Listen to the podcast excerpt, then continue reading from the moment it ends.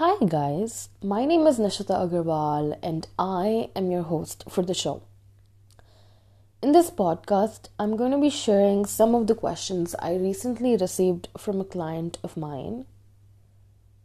And I hope that they really help you get a better understanding of why self harm should not be practiced and how you can learn to love yourself and stop punishing yourself for the things that have happened in the past or may happen in the future.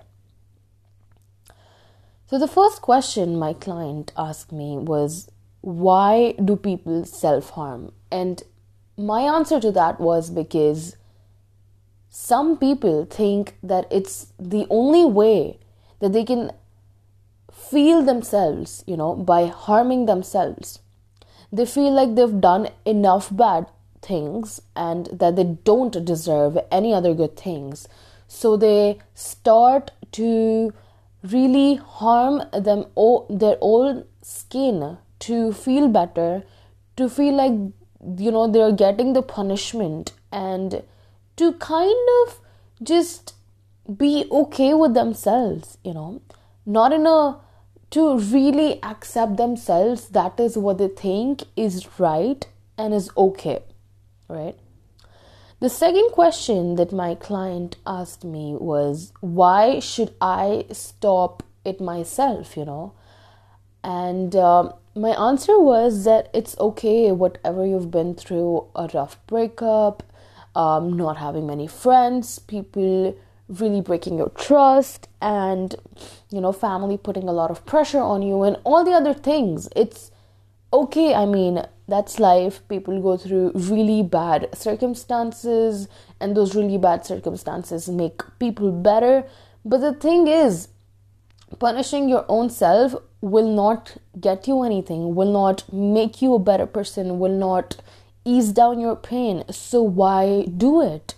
You know, you can recover and heal from a bad breakup. You can stand up against your parents. You can go back and choose the career that you want to. But if you keep on doing self harm, you are never going to be courageous enough or brave enough to face the difficulties of life, and it's only going to get much more difficult.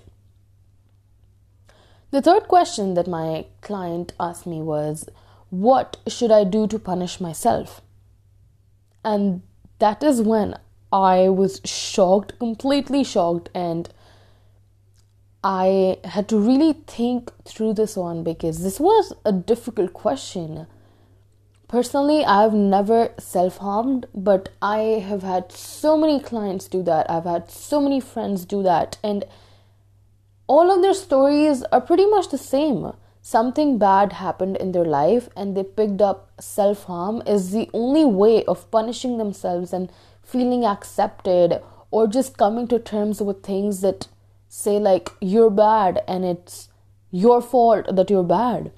And to this question, I answered her by saying that you do not have to punish yourself.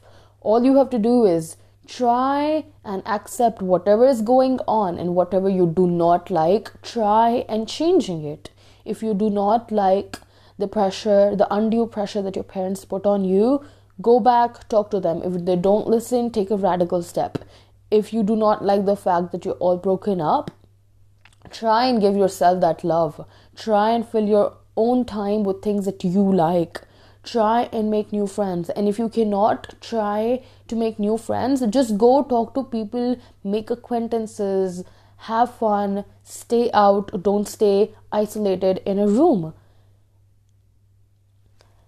The last question that my client asked me was how can i start to feel enough again? And i could almost feel the pain in my client's voice when they asked me this because it's a very sad thing that we don't even feel accepted in our own blood and at the same time we we want that justification that validation from people to just tell us that we're we're good enough and we're we're just good enough and that we're acceptable and that we should also get the you know, opportunities like them because we deserve that.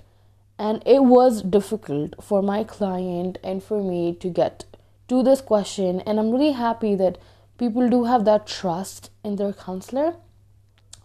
So, to this question, what I answered was that it is a process to love and to fall in love with your own skin, to fall in love with your own habits, to fall in love with your own failures.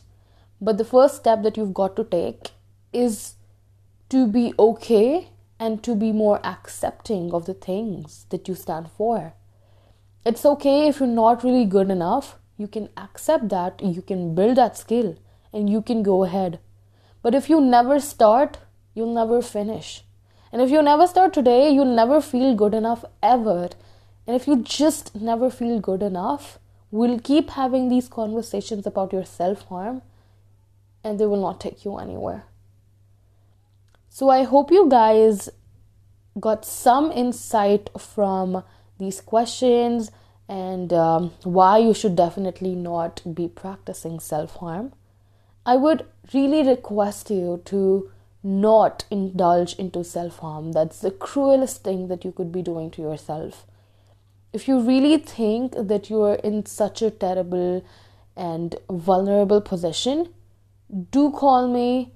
I am available for calls. We can talk it out. We can help you and bring you out of all of this. But make sure that you're not getting yourself into something as terrible as this. Until next time, it is me, presently mine, guys.